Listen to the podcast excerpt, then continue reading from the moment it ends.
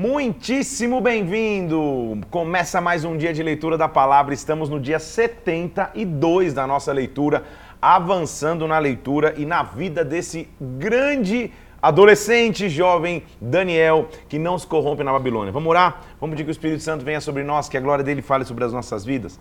Pai, nós te pedimos aqui que o Senhor venha de forma sobrenatural sobre nós abrir o nosso entendimento, nos instruir através da tua palavra, Senhor. Vem, derrama-te, meu Deus, que o Espírito Santo possa nos envolver aqui e que nós aprendamos de ti nesse dia, em nome do Senhor Jesus Cristo, em nome de Jesus. Amém.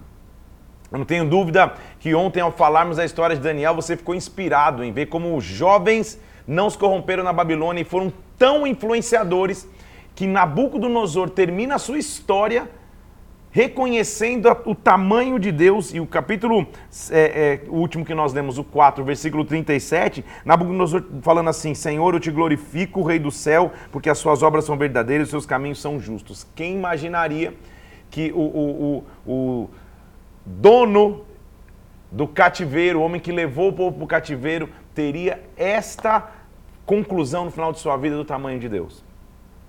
Contudo, ele morre e quem passa a reinar agora é Belsazar, um de seus filhos. Belsazar não tem o mesmo temor, na verdade, não tem nenhum temor a Deus como, como Nabucodonosor termina os seus dias. E o que ele vai fazer é pior ainda. Lembre-se que na hora de invadir o, o, o templo, eles destroem tudo e levam embora os utensílios do templo. Um dia numa festa lá qualquer, Belsazar, ele pede os utensílios, ele quer beber, tomar suas bebidas, usar os utensílios que no templo eram sagrados, e ele quer usar. E por isso ele vai ser, ele, ele, vai ser julgado por Deus de uma maneira bastante enigmática, enigmática. Vai aparecer um dedo lá para escrever na parede, escrever uns negócios que ninguém entende. E mais uma vez, quem vai surgir na história é aquele que tinha sabedoria dez vezes mais do que todos os outros. Vamos ler? Capítulo 5, versículo 1. O rei Belsazar deu um grande banquete bebeu vinho na presença dos convidados. Bebia Belsazar e apreciava o vinho, e mandou trazer, versículo 2, os utensílios de ouro e de prata que Nabucodonosor, seu pai, tinha tirado do templo, que estava em Jerusalém. Trouxeram, versículo 3, os utensílios e foram, que foram tirados da casa de Deus. E beberam nos utensílios o rei, suas mulheres e concubinas Beberam vinho, deram louvores aos seus deuses de prata, bronze, ferro, madeira e pedra. Eles estão tão deflorando daquilo que era objeto santo do templo lá de Jerusalém. Estão tomando algumas coisas nos utensílios, estão fazendo como se os utensílios fossem coisas comuns. Quando isso acontece, diz a Bíblia, neste mesmo instante, versículo 5, apareceram uns dedos de mão e escreviam diante do candeeiro na caída, do, na caída da parede do palácio e o rei viu os dedos escrevendo. Então pensa, o rei está lá tomando um negócio, daqui a pouco aparecem uns dedos escrevendo uns negócios assim na, na, na frente do candeeiro. Ele fica vendo ali e ordenou em voz alta que viessem, versículo 7 encantadores, feiticeiros, é, é qualquer que pudesse ler nas escrituras declarar sua interpretação. Todos os sábios do rei vieram, versículo 8, mas não podiam ler a escritura. Então o rei, versículo 9, ficou muito perturbado e mudou o seu semblante. A rainha mãe, por causa do que tinha acontecido ao rei e os seus grandes, entrou na casa do rei e disse: Rei, não se preocupe. A rainha mãe é, é, é, é, ela viveu muito na época que Nabucodonosor foi influenciado por Daniel. Então ela diz assim: Olha, há no teu reino, versículo 11, um homem que tem um espírito de deuses santos. Nos dias do teu pai, se achou nele luz, inteligência, sabedoria e sabedoria de deuses. Teu pai Nabucodonosor o constituiu chefe dos magos, dos encantadores, dos caldeus, dos feiticeiros. Por quê? Olha a característica de Daniel. Porque o espírito, porque tinha espírito excelente, versículo 12, conhecimento, inteligência, interpretação de sonhos, declaração de enigmas, solução de casos difíceis. O rei tinha colocado o nome desse Daniel de Belsazar. Então a gente já sabia Enquanto Daniel tinha se destacado por se consagrar, por buscar a Deus, e agora, mais uma vez, numa, numa escrita na parede lá que ninguém, é, ninguém conhece, a rainha mãe lembrou, nos dias do teu pai Nabucodonosor, esse Daniel, ele foi o cara. Então, versículo 13, Daniel foi introduzido na presença do rei, e o rei falou, você é aquele que, dos, que é dos cativos de Judá, que o meu pai trouxe de Judá? Eu ouvia falar de ti, do Espírito dos deuses que está em ti, da tua sabedoria. Acabaram de ser introduzidos na minha presença sábios e encantadores para lerem as escrituras e me interpretar aquilo que tinha escrito na parede. Eu, porém, tenho ouvido dizer que você pode dar. Ninguém conseguiu. Versículo 16. Mas eu ouvi que você pode dar interpretações. Se você puder ler essas escrituras, você vai, ter, vai ser vestido de púrpura, vai ter cadeia de ouro no teu pescoço, você será o terceiro no meu reino. Então ele chama Daniel e fala: Daniel, ó, se, se você conseguir ler aí, ele promete é, é, é, cargo, promete roupa, promete ouro. Daniel é cabuloso demais, porque olha o que ele responde: Rei, hey, faz o seguinte. Os teus presentes fiquem contigo, dá os prêmios para outro, Todavia, eu vou ler a escritura e eu vou saber a interpretação. Ou seja, eu não quero ser comprado por nada, já nunca me vendi, sim fui íntegro. Rei, o Deus Altíssimo deu a Nabucodonosor, teu pai, reino, majestade, glória e majestade. Ele está ele tá, ele tá revelando. Por causa da grandeza que ele deu, povos os temiam e tremiam. O coração dele ficou soberbo, ele, ele foi arrogante e foi expulso e viveu semelhante aos animais. Está contando a história de Nabucodonosor, que a gente já viu. Até que, versículo, estou no final do 21, que ele conheceu o Deus Altíssimo, que tem domínio sobre todas as coisas e constitui. Você, Belsazar, é o filho de Nabucodonosor, não humilhou teu coração, mesmo sabendo de toda essa história. Você se levantou contra o Senhor, você trouxe utensílios da casa perante ele, você bebeu vinho nos utensílios, e agora, da parte de Deus, veio essa escritura. E, ele, e a escritura estava escrito assim: Mene, mene, tekel, parsim. Muito bem, parabéns. O que é isso? Ninguém entendia. Estava escrito mene, mene, tekel, parsim. O que, que significa isso? Para você não precisar nem pesquisar, Daniel já coloca na sequência. Essa é interpretação. Mene significa Deus contou o teu reino e deu cabo ao teu reino. Não é fácil chegar na frente do rei da Babilônia e profetizar isso. Deus mediu o teu reino e acabou o teu reinado. Tekel você foi pesado na balança e foi achado em falta, ou seja, tem faltas, tem erros em você. E Pérez, dividido foi o teu reino, ele vai ser dado aos medos e aos persas. Que coragem desse homem, desse jovem Daniel. Ele chega e diz assim: olha, mene, mene, tekel, é, Parsim significa Mene, é, acabou o teu reino, Deus mediu o teu reino, vai ser dado cabo nele. É, Tekel, você foi pesado na balança e você tem faltas com Deus. E Pérez, o teu reino vai ser dividido, vai ser entregue aos medo-persas. A Babilônia era o grande império, era o grande poder daquela época. Ele não tem medo de chegar na frente do rei e profetizar o que ele estava lendo. Então, mandou Belsazar que vestisse em Daniel de púrpura, que colocasse em cadeira, cadeia de ouro no seu pescoço, e ele passou o terceiro do seu governo mas naquela mesma noite ele foi morto, foi morto Belsazar, rei dos caldeus. Dário o Medo, com cerca de 62 anos, se apoderou do reino. Então aqui está se descrevendo como caiu o Império Babilônio. E agora quem passa a comandar é o, é o Império Medo-Persa, através de Dário. O que vai acontecer no capítulo 6 talvez seja a história mais famosa de Daniel. Dário constituiu então 120 sátrapas por todo o reino, como se fossem 120 chefes de todo o reino. Sobre cada, sobre cada seção desses 120, tinham três presidentes, dos quais Daniel era um. Então, vai, são 120 sátrapas, eu imagino que deveriam ser três turmas de 40, é isso? Cada um com um presidente. Daniel era um deles. Daniel se distinguiu entre eles, porque nele, versículo 3, havia um espírito excelente e o rei pensava em estabelecer sobre todo o reino. Então isso gerou inveja nos, nos, nos outros presidentes e sátrapas que começaram a falar: olha, é, é, rei, deixa eu falar uma coisa. É, eles não conseguiam achar ocasião para acusar Daniel, porque Daniel vivia sempre na lei do seu Deus. Então sabe o que eles fazem? Rei, faz um decreto que qualquer pessoa aqui que adorar a outro Deus essa pessoa vai ser lançado na cova dos leões. Só tem que adorar a ti, Dário. Porque eles sabiam que Daniel orava todos os dias. Quando Daniel sabe dessa, dessa ordem, versículo 10, quando ele soube que a escritura estava assinada, entrou em sua casa, em cima do quarto, onde havia janelas abertas para Jerusalém, e três vezes orava por dia, se colocava de joelhos e orava, dando graças a Deus diante do seu Deus, como ele costumava fazer não era diferente do hábito do seu dia a dia, não era diferente da sua rotina, como ele já estava acostumado, ele abre a janela e ora, ele abre a janela e clama. Havia um decreto específico que não podia se orar a nenhum Deus, a não ser em nome do rei. Só que ele, como sempre fazia, ele não para de orar. Aqueles homens foram, encontraram Daniel orando e suplicando diante de Deus e apresentaram a questão para o rei. Versículo 12: Rei, você não assinou um decreto que em 30 dias nenhum homem pode fazer petição a nenhum Deus senão no nome do rei?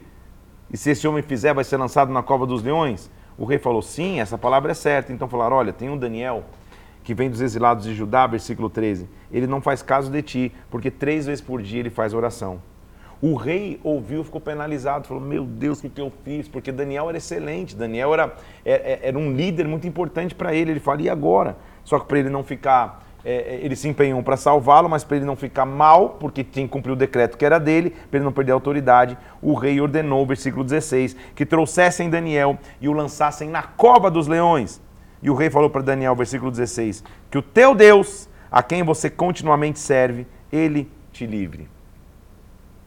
A gente viu ontem como que três jovens foram lançados numa fornalha aquecida sete vezes mais. As covas dos leões era, era, era uma das piores punições que existia, porque eles deixavam leões famintos, sem se alimentar por alguns dias, pegava-se o condenado e jogava nesse buraco com leões. Não dava nem tempo de chegar, não dava nem tempo de encostar. Quando o cara era jogado na cova, os leões já destroçavam aquele, a, a, aquele pedaço de carne. Ele disse: Eu vou te jogar lá, versículo 16: O teu Deus que te livre. Foi colocada uma pedra na boca da cova, selado com o anel do rei para ninguém poder mexer, para que nada se mudasse a esse respeito. O rei foi para o seu palácio, passou a noite em jejum, não deixou trazer sua presença instrumentos de música e fugiu dele o sono. Ele ficou meio que de luto pela morte de Daniel.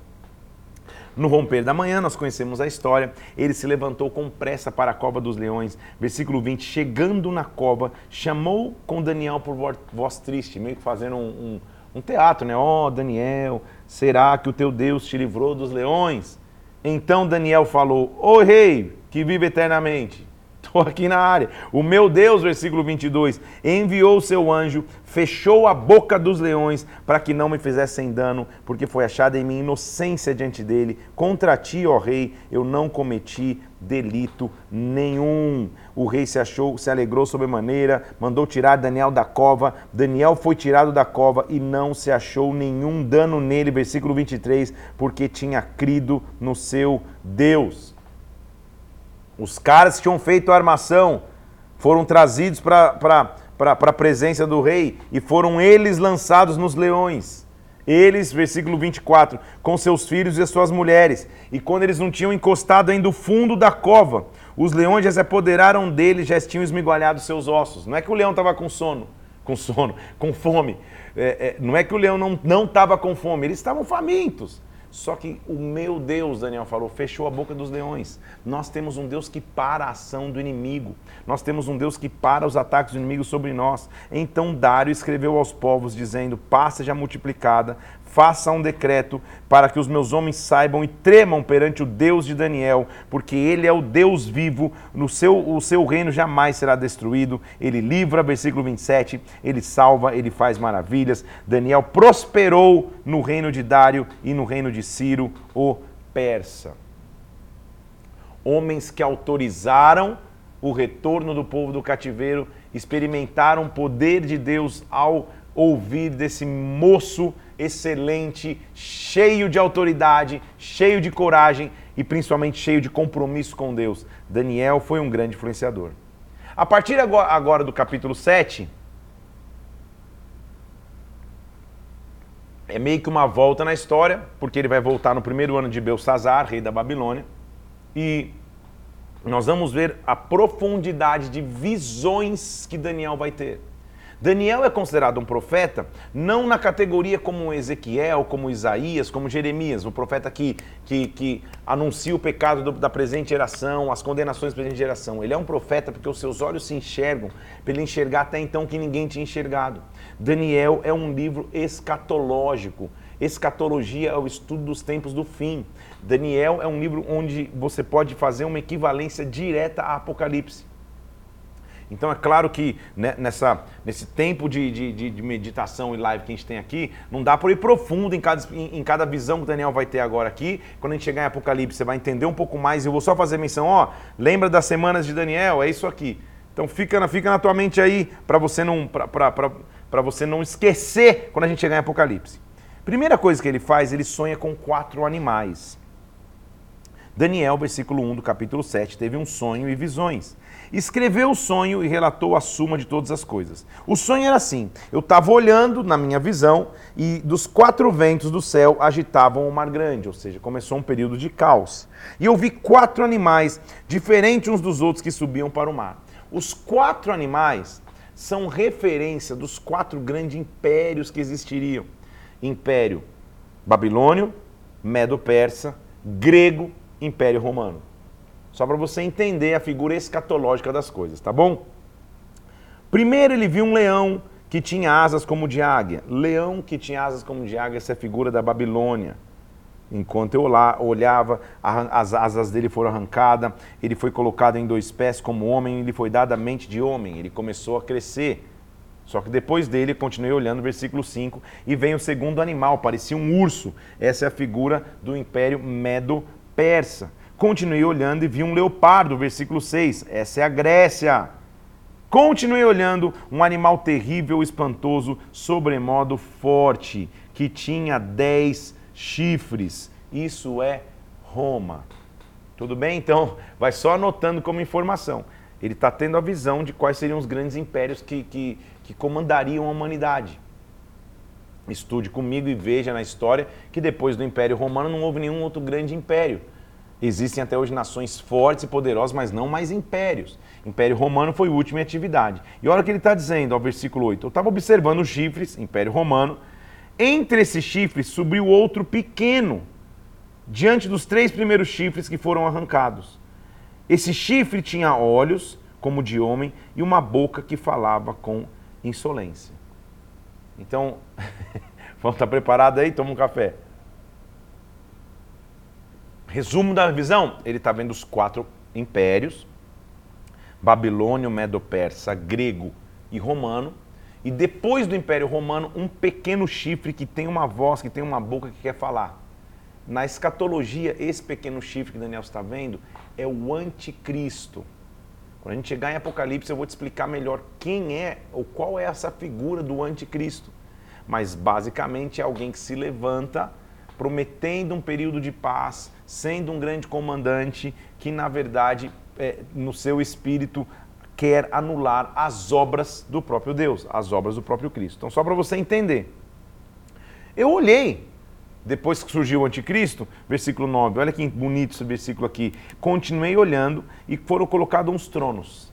E o ancião de dias se assentou. Quem é o ancião de dias?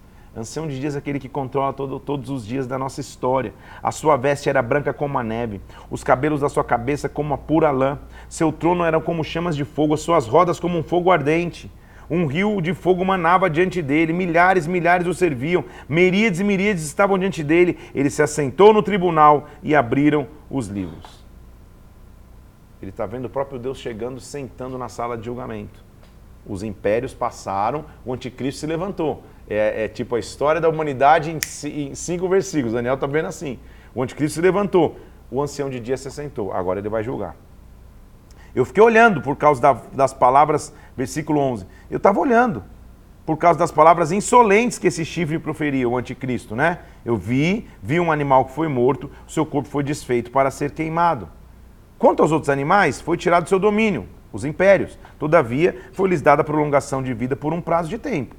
Eu estava olhando nas minhas visões, e eis que vinha nas nuvens do céu um como filho do homem se, se dirigiu aos, aos, ao ancião de dias e o fizeram chegar até ele. Então olha a cena, gente. Eu sei que, eu sei que é, é, às vezes você lê e fala, nossa, é urso, é leopardo, é não sei o quê. Então, re, esquece os animais, lembra da sequência, são os quatro grandes impérios. Depois do Império Romano, passa o tempo se levanta o anticristo. Só que aparece o ancião de dias. Cabelo branco como a neve, sentado no trono para julgar. Ele está julgando as palavras insolentes desse último chifre, que é o anticristo. No meio do negócio, quem que aparece? Alguém parecendo um filho do homem. Chegou até um céu de dias, e para esse filho do homem, versículo 14, foi-lhe dado domínio, glória, reino, para que os povos, nações e homens das terras o servissem. O seu domínio é domínio eterno, não passará, o seu reino jamais será destruído. Quem é esse? Jesus. Então Jesus está vindo para reinar. Jesus está vindo para reinar. Jesus está vindo para estabelecer seu comando. O anticristo achou que se levantaria, mas quem levanta é Jesus. Ele, ele vai explicar: quanto a mim, Daniel, meu espírito ficou alarmado, as visões da minha cabeça se perturbaram. Cheguei para ver o que estavam perto e ele me disse: assim é a interpretação de tudo, só para você entender. Estes grandes. Aí, só para você achar que eu não estou inventando, olha o versículo 17.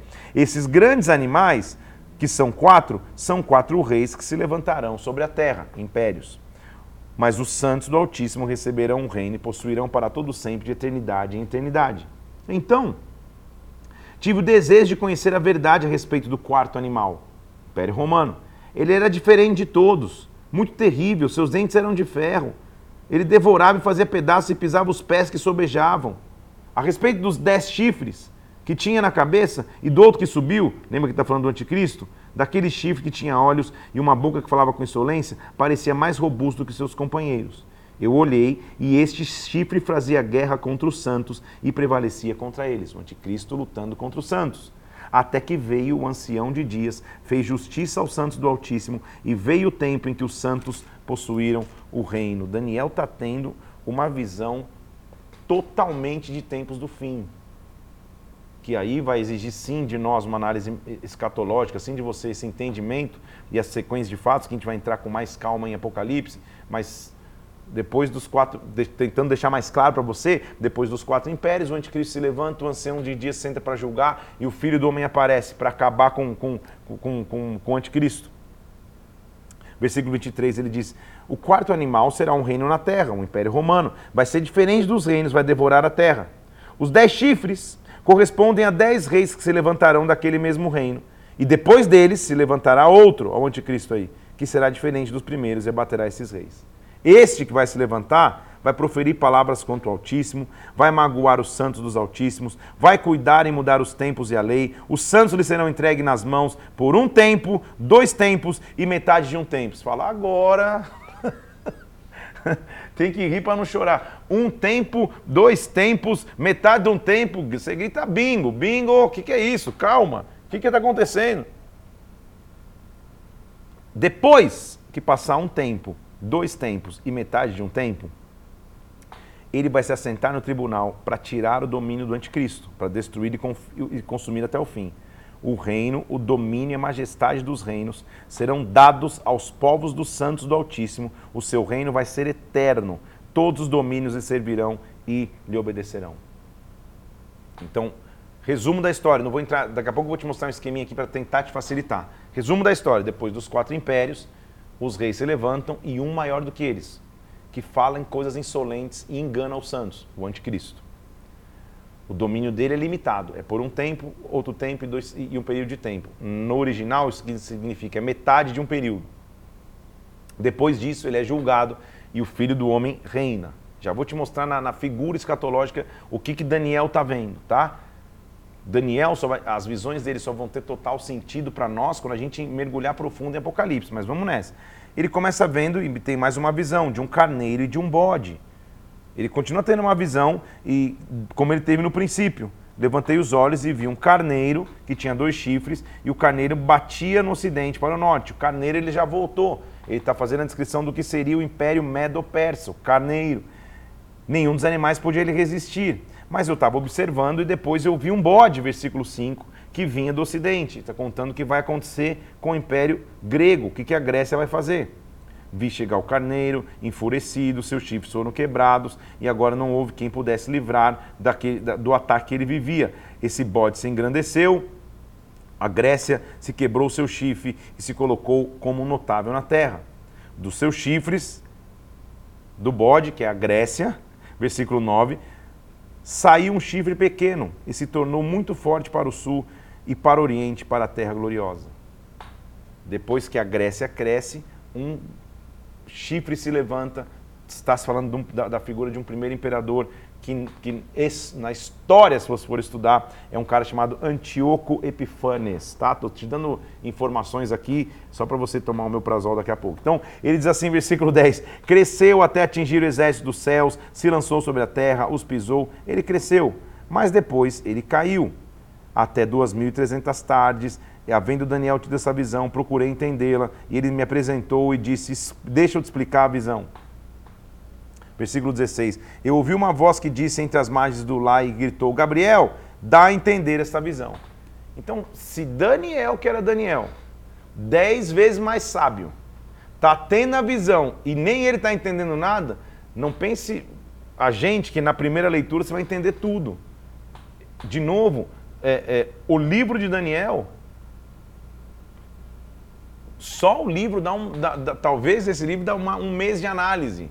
E a gente está fazendo aqui em horas. É, em horas não, em, em minutos. Então é evidente que não dá para ir em detalhe. O detalhe é quatro impérios, se levanta um, e aí ele volta um pouco a visão e vê o que acontecia entre o Império Medo-Persa e depois a conquista da Grécia. E ele pede, então, me explica o que é isso, que, que, que história é essa, me explica, porque eu estou amedrontado. Ele diz, versículo 17: Entende, filho do homem, essa visão se refere, se refere aos tempos do fim. Falava-lhe comigo, eu caí sem sentidos, ele tocou-me, me colocou de pé e diz: Eu vou fazer saber, só para você entender. Aí ele vai explicar a visão para Daniel. Vamos tentar ler a explicação para ver se a gente entende a explicação? Versículo 20: O carneiro com dois chifres que você viu são os reis da Média e da Pérsia. O bode é o rei da Grécia. O chifre grande entre os olhos é o seu primeiro rei. Então ele está ele tá, ele tá mostrando que visão ele estava vendo. Seria mais fácil ver nomes, mas ele está vendo visões e, e, e, e, na profecia nunca as coisas são normais. A gente aprendeu isso com Ezequiel. Estamos vendo com o Daniel a mesma coisa. Por quê? Porque ele é um cara dez vezes mais sábio que todo mundo. Então ele viu o carneiro, o carneiro é a Medo-Pérsia. O bode é a Grécia e o seu primeiro rei. Na história você estuda, este é Alexandre o Grande, né? Imperador grego. Ele vai ser quebrado, vai se levantar no lugar dele quatro reinos, mas no fim do seu reinado, versículo 23, vai se levantar um rei feroz, especialista em intrigas. Então, depois que cai a Grécia, se levanta Roma, se levanta o Império Romano, e depois de Roma se levanta um rei feroz, especialista em intrigas, anticristo. Versículo 24: Grande é o seu poder, ele vai causar terríveis destruições, vai prosperar em tudo que fizer, vai, destru vai destruir poderosos e um povo santo. Pela astúcia nos seus empreendimentos, ele, anticristo, fará, versículo 25, prosperar o engano no seu coração e destruirá muitos que vivem despreocupadamente. Vai se levantar contra o príncipe dos príncipes, mas será quebrado sem esforço de mãos humanas. Então ele está vendo o levantar, mas a queda do anticristo. Eu, Daniel, a visão, pensa que é fácil ter uma visão dessa? Olha o que a Bíblia diz no versículo 27. Eu, Daniel, me enfraqueci e estive enfermos alguns dias, espantado com a visão, e não havia quem a entendesse. Então, bem-vindos ao time, se você não entende tudo. Que é o que o Daniel está dizendo. Ele falou, cara, a visão foi tão profunda que eu tive, que eu fiquei doente. Adoeci, fiquei de cama, de tanta loucura que eu vi. Você imaginou o que é isso? O cara tem esse nível de visão. Ele está lá na Babilônia, que agora já não era mais Babilônia, lembra que agora é, é Pérsia, Medo-Persa já e ele está vendo, as, ele está tendo as visões do que vai acontecer na humanidade. É profundo demais. Está vendo até o, esse último que vai se levantar para tentar destruir com poder e vai ser extirpado sem mãos humanas, que é o anticristo. Ele começa a orar. No primeiro ano do rei Dário, eu comecei a orar. E no primeiro ano do reinado, eu, Daniel, entendi pelos livros o número de anos que falaram o Senhor ao profeta Jeremias. E eu vi que a assolação duraria 70 anos. Então, ele antes estava lá atrás, no terceiro ano do rei Belsazar, agora ele está falando quando o Dário assumiu. Quando o Dário assume, eu fiz minhas contas, estudei Jeremias e vi, opa, o cativeiro vai durar 70 anos. Voltei o rosto ao Senhor para buscar em oração, súplicas, jejum, pano de saco. Confessei ao meu Deus e disse: Senhor, o Senhor é grande e temível. Versículo 5. Nós temos cometido iniquidades, a gente procedeu perversamente, a gente foi rebelde, não demos ouvido aos profetas que falaram em teu nome aos nossos reis. A ti, Senhor, pertence a justiça. A nós ficaram envergonhados, mas hoje os homens de Israel, de Judá e os moradores de Jerusalém, todo Israel, quer os de perto, quer de longe, em todas as terras, estão distante de ti pelas, pelas transgressões que cometeram. Senhor, ele está clamando, versículo 8: A nós pertence nos corar de vergonha, aos nossos reis, aos nossos príncipes, aos nossos pais, porque temos pecado contra ti. Ele se levanta como intercessor pela nação.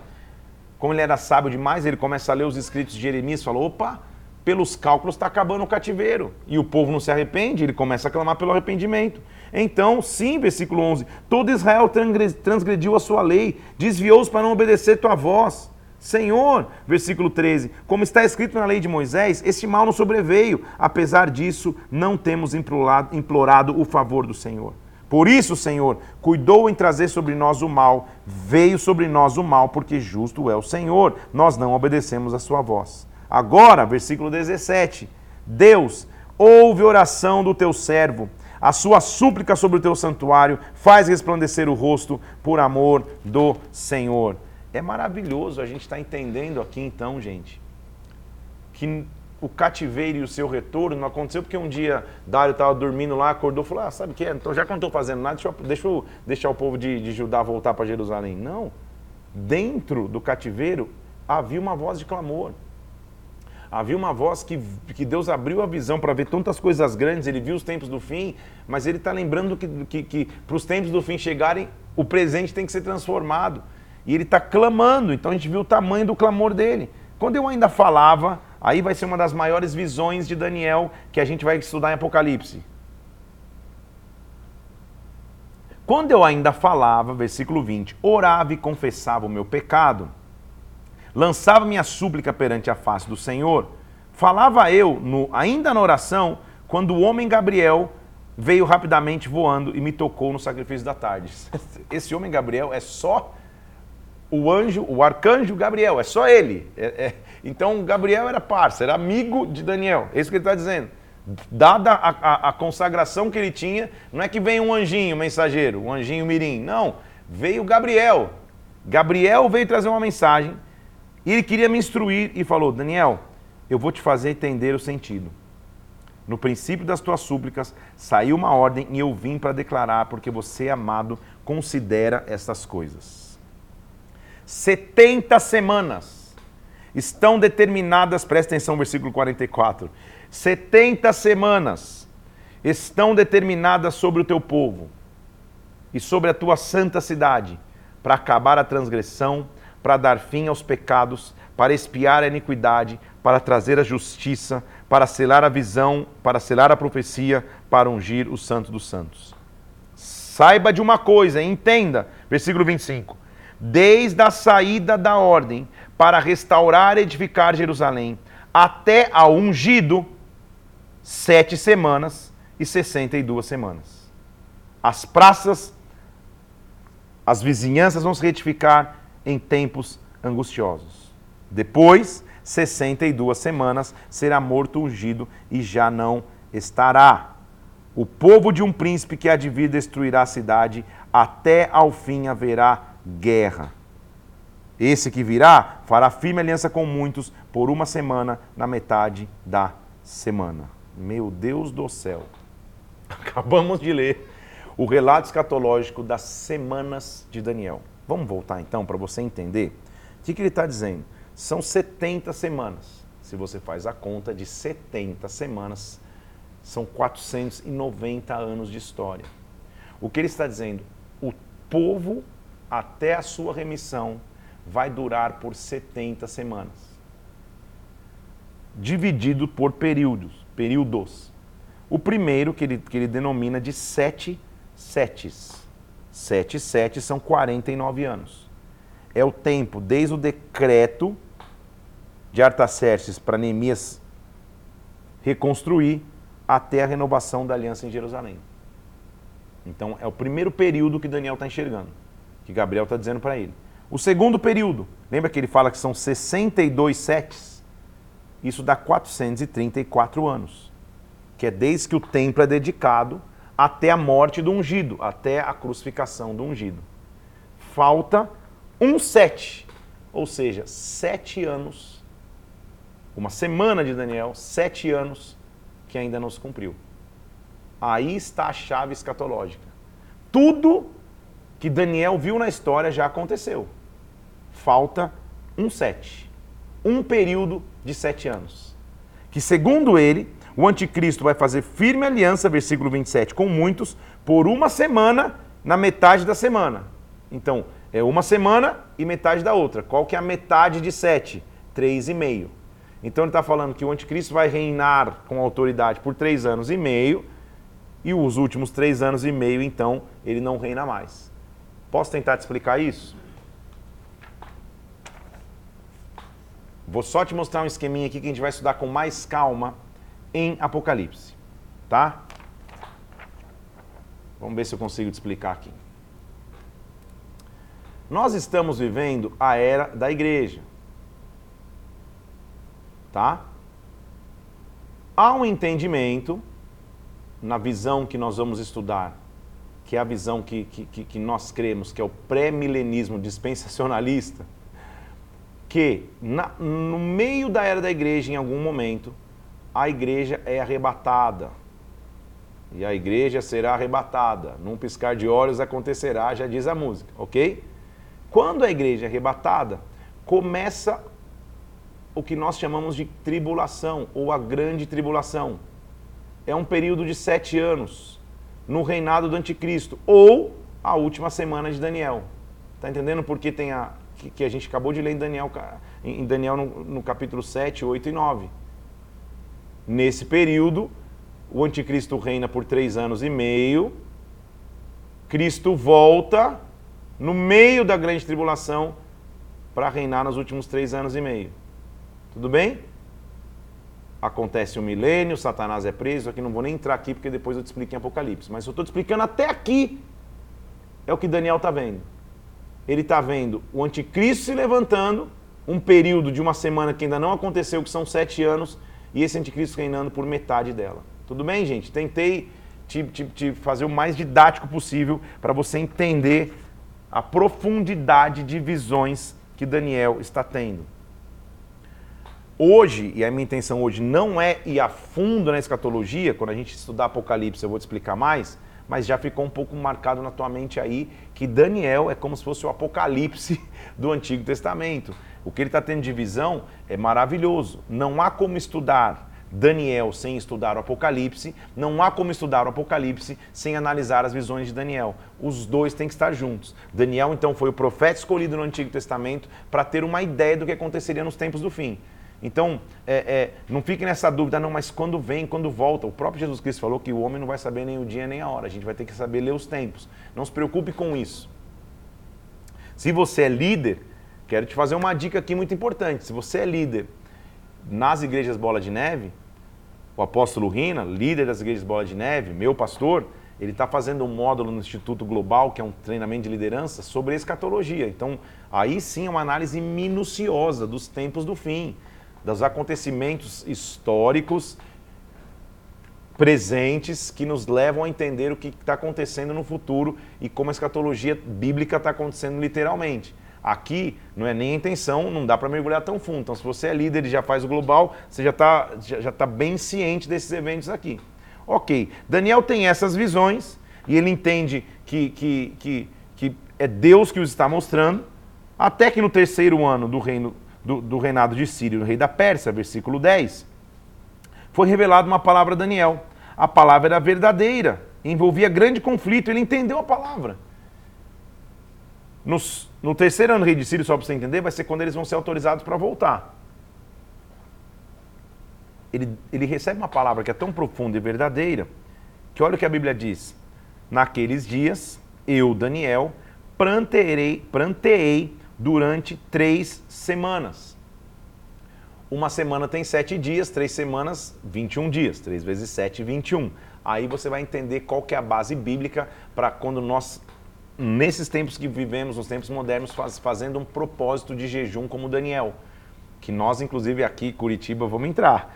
Então, nesses três ciclos de sete dias, nessas três semanas, 21 dias, olha o que ele está dizendo: manjar desejável não comi, nem carne, nem vinho entrar na minha boca, não me ungi com óleo, até que se passaram três semanas inteiras. No dia 24 do primeiro mês, eu estava à borda do grande rio Tigre, levantei os olhos e vi. Olha só quem que ele encontrou depois de fazer um, jejum, um jejumzinho tranquilo. Vi um homem vestido de branco, os ombros estavam cingidos de ouro puro, seu corpo era como berilo, seu rosto como relâmpago, seus olhos como tochas de fogo. Quem que está visitando Daniel, gente? Pô, ele já, ele, ele, o, o, o cara é acostumado a receber visita de Gabriel.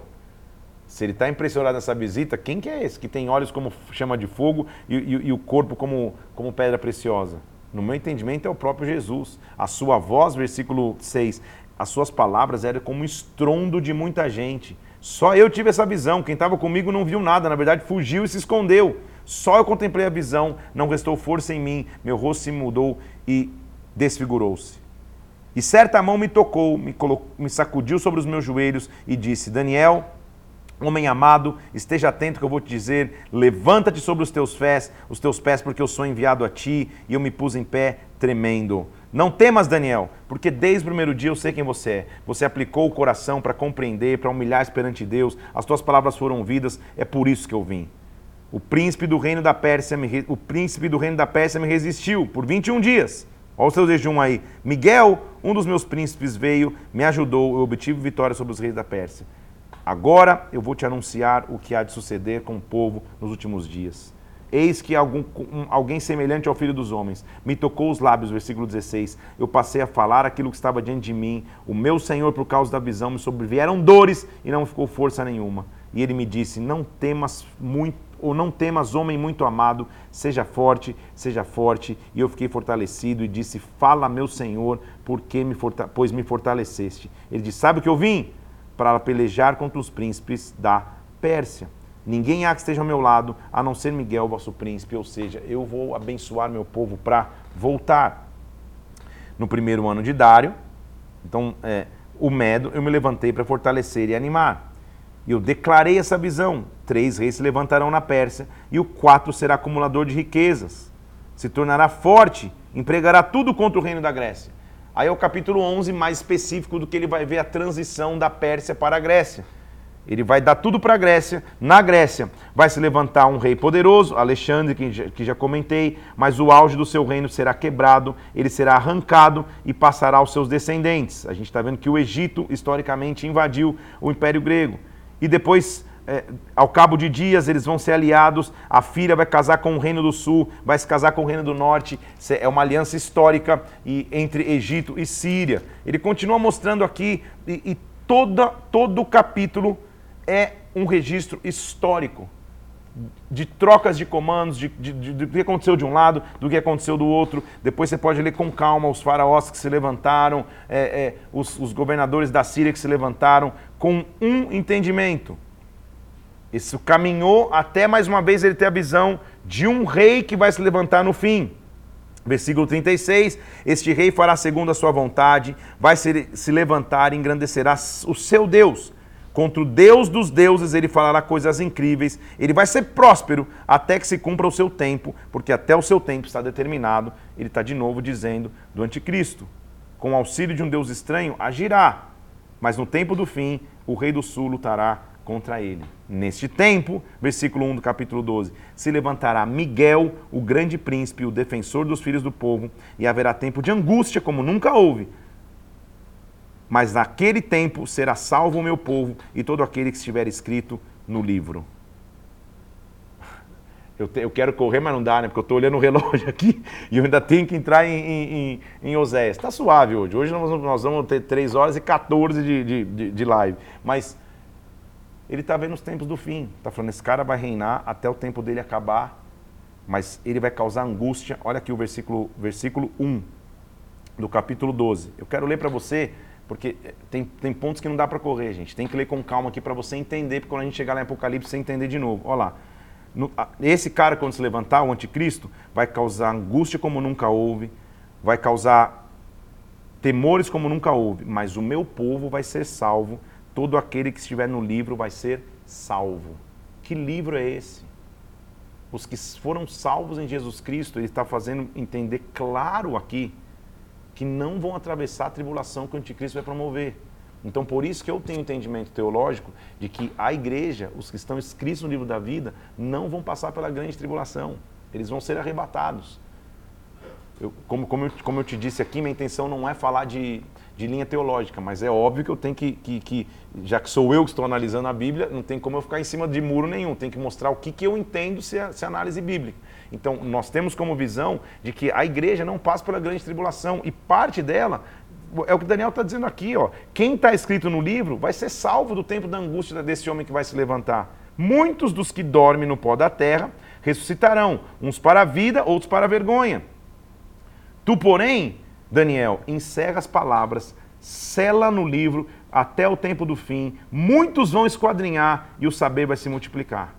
Então Daniel, eu olhei estava de pé do lado do rio outros dois, e um deles disse ao homem vestido de linho, dizendo: Quando vai acontecer isso? Quando vai acontecer as maravilhas? E ouvi o homem vestido de linho que levantou a mão direita e jurou por aquele que vive eternamente que seria depois de um tempo, dois tempos e metade de um tempo, a segunda parte da, da, da, da grande tribulação. E quando se acabar a destruição do povo, todas, todas essas coisas se cumprirão. Daniel, sábio dez vezes mais, escreve assim: eu ouvi, porém não entendi. Se Daniel não entendeu, então fica tranquilo se você não entender tudo. Eu ouvi, porém não entendi. E eu disse: Senhor, quando é o fim de todas as coisas? Ele respondeu: Daniel, fecha os livros, as palavras estão seladas até o tempo do fim. Tem mistérios do tempo do fim que o próprio Deus escondeu. Eu estou falando de Daniel, o cara sabe dez vezes mais que qualquer cara na Babilônia. O, o, anjo explica para ele, o anjo não, né? O homem vestido de linho, com olhos como chama de fogo, explica para ele, ele fala: Ouvi, mas não entendi. Ele fala: Tá bom, Daniel, fecha o livro e sela, porque isso é para o tempo do fim. Versículo 9: Ele respondeu: Daniel, essas palavras estão encerradas e seladas até o tempo do fim. Muitos serão purificados, embranquecidos e provados, mas os perversos vão proceder perversamente. Nenhum deles entenderá, os sábios entenderão. Tu, porém, versículo 13 segue o teu caminho até o fim, porque descansarás e ao fim dos teus dias te levantarás para receber a tua herança. Só permanece fiel, porque a tua herança vai chegar. Que maravilha analisar um Deus que controla todas as coisas. Gente, isso aqui eu estou lendo anos antes de Jesus vir na Terra. Daniel já está vendo que vai acontecer no fim de todas as coisas. Então, é, como não confiar, como não louvar um Deus que tem controle absoluto da história? Então, fica com uma lição de casa aí. Depois que passar o propósito da, da, da, leitura mais, mais, mais massiva, mais grandiosa, de 14 capítulos por dia, volta, estuda Daniel. Quer estudar mais escatologia? Busca, busca material, cuidado para você não ficar lendo de várias fontes. A tua principal fonte, ó, Bíblia. Bíblia, estuda, analisa a Bíblia, entende a Bíblia para você entender Deus, o Senhor tem controle de todas as coisas. Agora, você vai saber que você vai ser dia 5 do 5 de 2025, 6 do 6 de 2025, você vai saber. É só Deus que sabe. O próprio Daniel falou: calma aí, eu não entendi, me explica. Ele falou: Daniel, fecha o livro e só aguarda. Só fica fiel, porque quando você chegar no, teu, no teu fim, você vai se levantar e vai receber uma herança. Mais uma vez, o que nós estamos vendo como nós vimos na vida de todos os profetas até agora, a consagração os fez acessar um nível profundo de revelação. Isaías teve visões messiânicas, Ezequiel teve visões totalmente psicodélicas, mais profundas. Jeremias teve visões de redenção e visões próprio, da própria graça e do perdão que, que, que Cristo pode nos trazer. E agora Daniel está tendo visões do tempo do fim. Então, quer ter revelação? Tenha com Deus intimidade. Nós vamos hoje ainda acelerar eu sei que a gente deve estar faltando uns 10, 15 minutinhos para entrar no livro de Oséias. Vamos inaugurar então a estação dos profetas menores.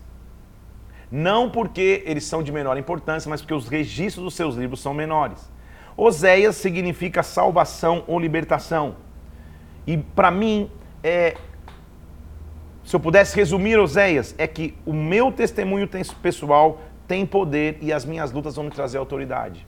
Porque basicamente a história de Oséias é ele através do seu casamento com uma mulher impura que o abandonava, que o desprezava, que o traía, Deus faz uma analogia entre o povo de Israel e o próprio Deus. Então, Oséias é uma, é, mostra a situação histórica, ele ministra no, no, e, e, profetiza no tempo dos reinos do sul, de Judá, de Uzias, Jotão, Acas e Ezequias. O paralelo em Israel é Jeroboão II, que está acontecendo. Então, de novo, voltamos no tempo, né? A gente estava dentro de um jovem na Babilônia, agora já estamos antes do cativeiro acontecer. Por isso que, que a cronologia você tem que, você tem que ir, ir, ir montando quebra-cabeça. Um desastre estava vindo, se aproximando, mas o povo estava tranquilo, em paz, na abundância, na prosperidade, sem pensar que haveria um grande colapso para chegar. Qual era o cenário que, que você conhece? Líderes corruptos, vida familiar não existia, imoralidade era generalizada, havia desigualdade e ódio entre as classes. A idolatria era mais aceita, os sacerdotes falhavam na sua tarefa de guiar o povo. Osés oferece então é, uma esperança para ver se inspira o povo de Deus a voltar novamente para Deus. A história, como eu te disse, é que Osés se casaria com uma mulher de prostituições, uma mulher impura. Ele amaria essa mulher imensamente, teria filhos com ela. Ele vai atrás dela e traz de volta quando ela se desvia. E Oséias tinha um amor próprio por ele, assim como por ela, assim como Deus tem um amor próprio por Israel.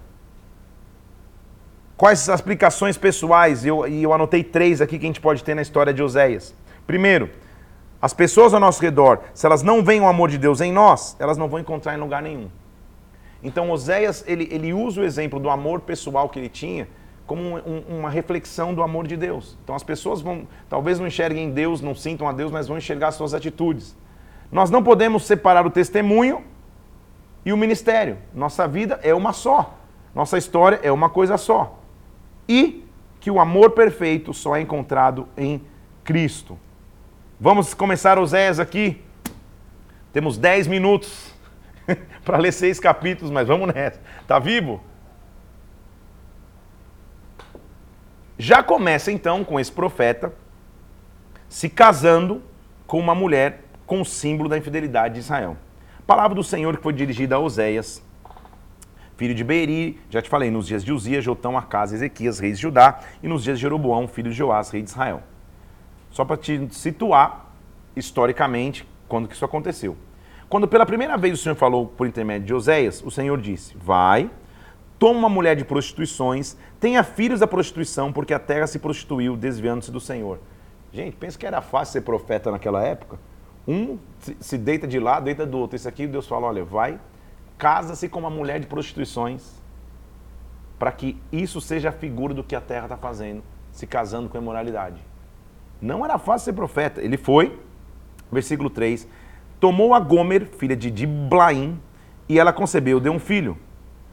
E o Senhor falou: coloca o nome desse filho de Jezreel, porque daqui a pouco eu vou castigar o sangue de Jezreel, a casa de Jeú, e vou fazer cessar o reino de Israel. Jezreel significa Deus espalha. Então, a vida dele era uma vida profética. Não é só profetizar, ele vivia a profecia. Então, casa com mulher de prostituições, tem o primeiro filho, o nome do primeiro filho vai ser Deus espalha. Versículo 6, ele concebe de novo, a mulher dá luz a uma filha. E o Senhor falou para Oséias, põe o nome da mulher de desfavorecida, porque eu não vou mais favorecer a casa de Israel. Beleza, imagina na chamada da escola, o Deus espalha e a desfavorecida.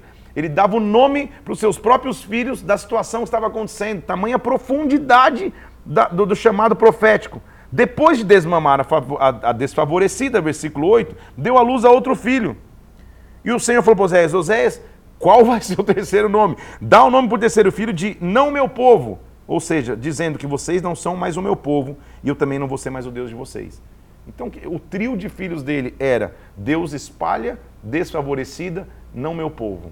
Os três irmãos que mostravam a sequência do que Deus ia fazer com o seu povo. De novo, gente, lembre-se comigo, às vezes você para e fala, meu Deus, mas que loucura isso, por que não acontece mais nos dias de hoje? Glória a Deus que não acontece. Imagina se eu tivesse um filho, se eu tivesse um filho, e Deus fala, dá o nome de, da situação que a gente vive hoje. Não, naquela época não tinha Espírito Santo para convencer ninguém. Então as imagens tinham que ser literais. Casa com uma mulher de prostituições que quem em sã consciência, principalmente naquela época, vai buscar uma mulher de prostituições para se casar. Casa com ela, tenha filhos com ela, os três filhos, cada um tem um nome que mostra a realidade. Todavia, versículo. É, é, vocês não são meu povo, versículo 9, eu não vou ser seu Deus. Versículo 10. Todavia, o número dos filhos de Israel será como a areia do mar, que não se pode medir. Acontecerá que no lugar que você dizia, vocês não são meu povo, vai dizer, vocês são filhos do Deus vivo. Os filhos de Judá e os filhos de Israel vão congregar, vão constituir-se de novo sobre uma só cabeça. Ele anuncia a realidade, mas de novo, todo profeta encontra palavra de esperança. Então, chame o vosso irmão, meu povo, e a vossa irmã, favor. É, é, é, cômico até, né, gente? Então ele tem cinco filhos. Os três primeiros, só nome de desgraça. Os últimos dois, meu povo e a irmã, favor. Imagina a briga da desfavorecida com a favor. Então, eram símbolos proféticos. Segundo, capítulo 2, segundo versículo. Repreendei a vossa mãe, repreendei-a porque ela não é minha mulher, eu não sou o seu marido, para que ela afaste as suas prostituições da sua presença e os seus adultérios entre os seus seios. Para que eu não a deixe despida, para que não ponha no dia em que nasceu e não torne semelhante ao deserto e não faça como uma terra seca e mate a sede. Sabe por quê? Porque a mãe se prostituiu. Sabe o que está tá dando a entender? Depois que ele casou, a mulher concebeu, ela voltou às suas prostituições. A mãe se prostituiu. Aquela que os concebeu se comporta torpemente, porque ela diz: Eu vou atrás dos meus amantes, que me dão pão e água, me dão lã, me dão linho, me dão óleo e dão minhas bebidas. Eu cercarei o seu caminho com espinhos, eu levantarei um muro contra ela, para que ela não ate as suas veredas. Oséias se casou com a mulher de prostituições, ela volta às prostituições, é a figura clara do que Israel estava fazendo. Ela irá em seguimento dos seus amantes, porém não os achará. Então ela vai dizer: Ah, eu vou voltar ao meu primeiro marido, porque é melhor, melhor me ia antes do que agora. Ela foi, não soube que eu, que eu é que lhe dei o trigo, o vinho, o óleo e multipliquei a prata, e eles usaram para Baal. Então está usando um símbolo literal da mulher que vai, vai tentar achar amantes, não vai, vou voltar para meu marido, como se dissesse, isso é o que Israel está fazendo comigo. Portanto, eu que atrairei, levarei para o deserto e falarei ao seu coração. E eu vou dizer para ela: desposar-te-ei contigo para comigo para sempre. Em justiça, em juízo, em misericórdia. Em fidelidade você vai conhecer o Senhor. Deus é um Deus longânimo, gente. Porque a mulher ia e voltava. E ele fala para Oséias: vai outra vez. Versículo 1 do capítulo 3. Amo a mulher, amada do seu amigo e adúltera, como o Senhor ama os seus filhos de Israel, embora eles olhem para outros deuses e amem bolos de passas, bolos de sacrifícios. Comprei então para mim, e ele disse: Você esperará por muitos dias, você não vai mais se prostituir, você não vai ter outro homem, porque eu vou esperar por ti. Depois, os filhos de Israel ficaram por muitos dias sem rei, sem príncipe, mas vão voltar e terão Davi como seu rei. Ele sempre está mostrando que o que estava acontecendo na vida de Oséias era o relato do que estava acontecendo em Israel. Em Israel, a corrupção era geral. Capítulo 4, versículo 1 diz: Diz para os filhos de Israel que o Senhor tem uma contenda contra os habitantes da terra, porque nela não há verdade. Só prevalece o perjurar, o mentir, o matar, o furtar. A terra está de luto. Ninguém contenda, ninguém representa, porque o, o povo é como sacerdotes que o acusa. O meu povo, olha que, que, que versículo famoso, que talvez você só não soubesse onde ele estava. O meu povo, versículo 6 do capítulo 4, está sendo destruído porque lhe falta o conhecimento. Porque você, sacerdote, rejeita o conhecimento, eu também te rejeitarei, para que você não seja sacerdote diante de mim, porque você se esqueceu da lei do teu Deus, eu me esquecerei dos teus filhos. O que, que está vivendo é que você alimenta do pecado do meu povo e da maldade tem desejo ardente. Vocês vão comer, mas não vão se fartar, versículo 10. Vocês vão se entregar à sensualidade, não vão se multiplicar, porque o Senhor deixaram de adorar. Olha o versículo 12. A sensualidade, o vinho e o mosto tiram o entendimento. Vocês estão consultando pedaços de madeira, se prostituindo, abandonando o seu Deus. De novo, a gente já sabe qual era o cenário. Todos os profetas estão falando a mesma coisa. E por que, que tem uma repetição? Para você ver que, calma aí, o povo foi muito alertado então, né, gente? Em várias gerações eles foram muito alertados. Eu tenho, de um, de um lado, profetas profetizando, e, e, e tem para todos os gostos cara que tem visão, de, que é espiritual, cara que é mais incisivo, cara que se casa com a prostituta, tem filhos e dá nome é, é, da situação para os filhos para ver se o pessoal acorda e, e, e, a nação não acorda. Olha o que ele diz versículo 5. Ouvi isso, sacerdotes, escutem, porque este juízo é contra vocês. Sacerdotes, versículo 2: Na prática de excessos vocês se aprofundaram, mas eu vou castigar a todos eles. Eu conheço Efraim, Israel não me está oculto. Você tem se prostituído, vocês estão contaminados. Um espírito, versículo 4, de prostituição está no meio deles, eles não conhecem o Senhor. Versículo 5, a soberba de Israel abertamente o acusa. Eles vão ir com seus rebanhos e seu gado à procura do Senhor, porém não acharão. Efraim, você vai ser como traça, e Judá, você vai ser como podridão. A chamada de Oséias para o povo vai dar raiz à nossa frase de hoje, caminhando para o fim aqui. Vinde, versículo 6, tornemos para o Senhor, Ele nos despedaçou e nos sarará. Ele fez a ferida e a ligará.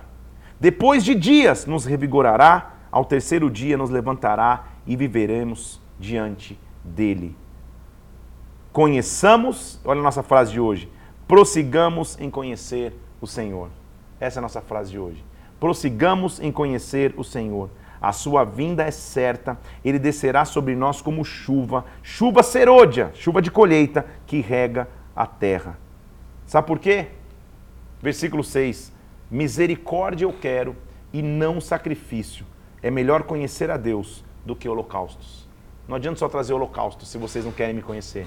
Prossigamos em conhecer ao Senhor. Vocês estão transgredindo a aliança, como Adão fez. Veja que coisa terrível, casa de Israel. A prostituição de, de Efraim, Israel está, está contaminado, Judá, você também vai ser ceifado. Estamos entrando nos relatos desse profeta que fez da sua vida o paralelo para a condição real que Judá estava vivendo. O que tem que nos livrar de nos esquecermos da lei de Deus é exatamente o que ele falou aqui. Dois versículos têm que nos chamar a atenção na história de Oséias até então. O meu povo perece por faltar conhecimento. E a nossa frase de hoje: prossigamos em conhecer ao Senhor.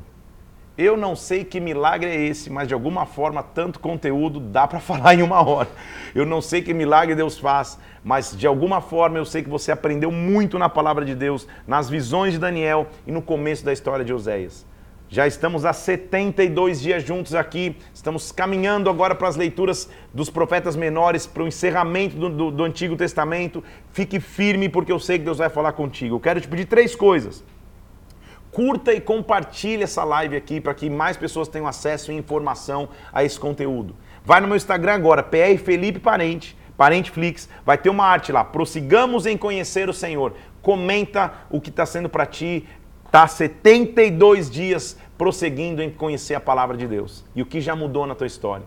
Terceiro, escuta no Spotify esse áudio para que a gente também, através dessa plataforma, faça mais pessoas chegarem ao conhecimento da palavra de Deus. Prossigamos em conhecer ao Senhor, que a cada dia ele se revele a nós, porque nós já estamos entendendo que todo profeta que se consagrava tinha níveis profundos de revelação. Que você acesse níveis de revelação que você jamais imaginou prossiga em conhecer o Senhor. Deus te abençoe e até amanhã.